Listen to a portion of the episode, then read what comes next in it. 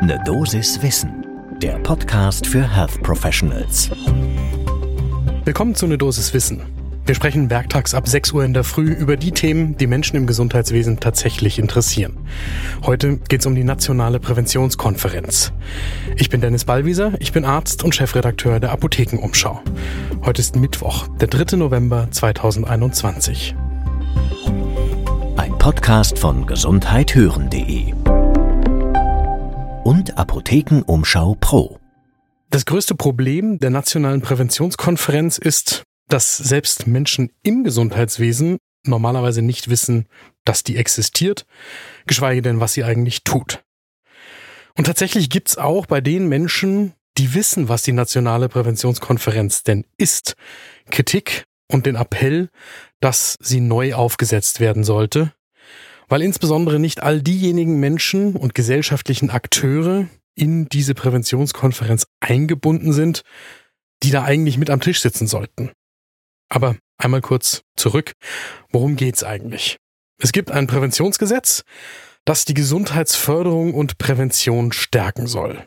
So, das gilt seit 2015 und daraus ist die Präventionskonferenz erwachsen.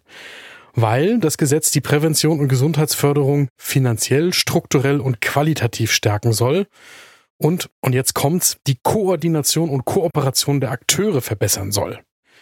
Dazu ist diese Konferenz geschaffen worden, die vor allem einmal im Jahr einen Kongress zu diesem Thema abhält, seit Juli 2015.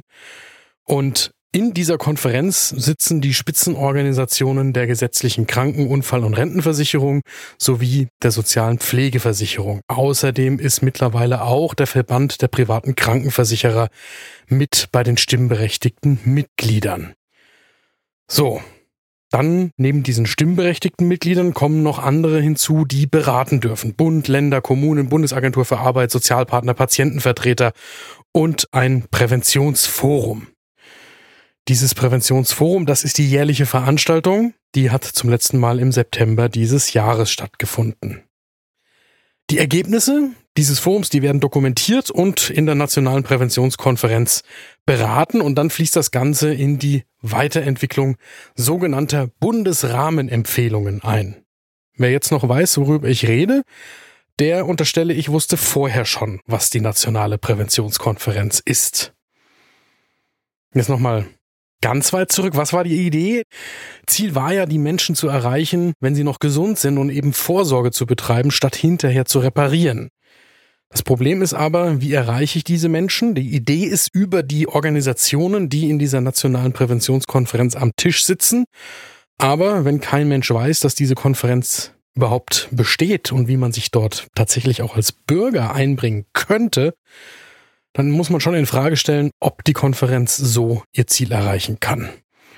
So speist sich denn auch die Kritik an der Nationalen Präventionskonferenz vor allem daraus, dass man sagt, das ist bürokratisch. Die haben Schnittstellenprobleme, sie streiten über Nichtzuständigkeiten, statt sich um die eigentlichen Gesundheitsthemen zu kümmern und dafür die Grundlagen zu schaffen. Also für das Vorsorgen bei eigentlichen Gesundheitsthemen. Die Kritik kommt nicht von irgendwem, sondern die kommt wieder aus berufenem Munde, zum Beispiel aus genau den Verbänden, die auch mit am Tisch sitzen und mitreden dürfen.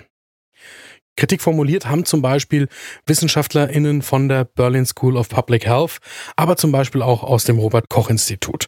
Und was die sagen ist, es muss wesentlich näher an die Lebenswelten heran.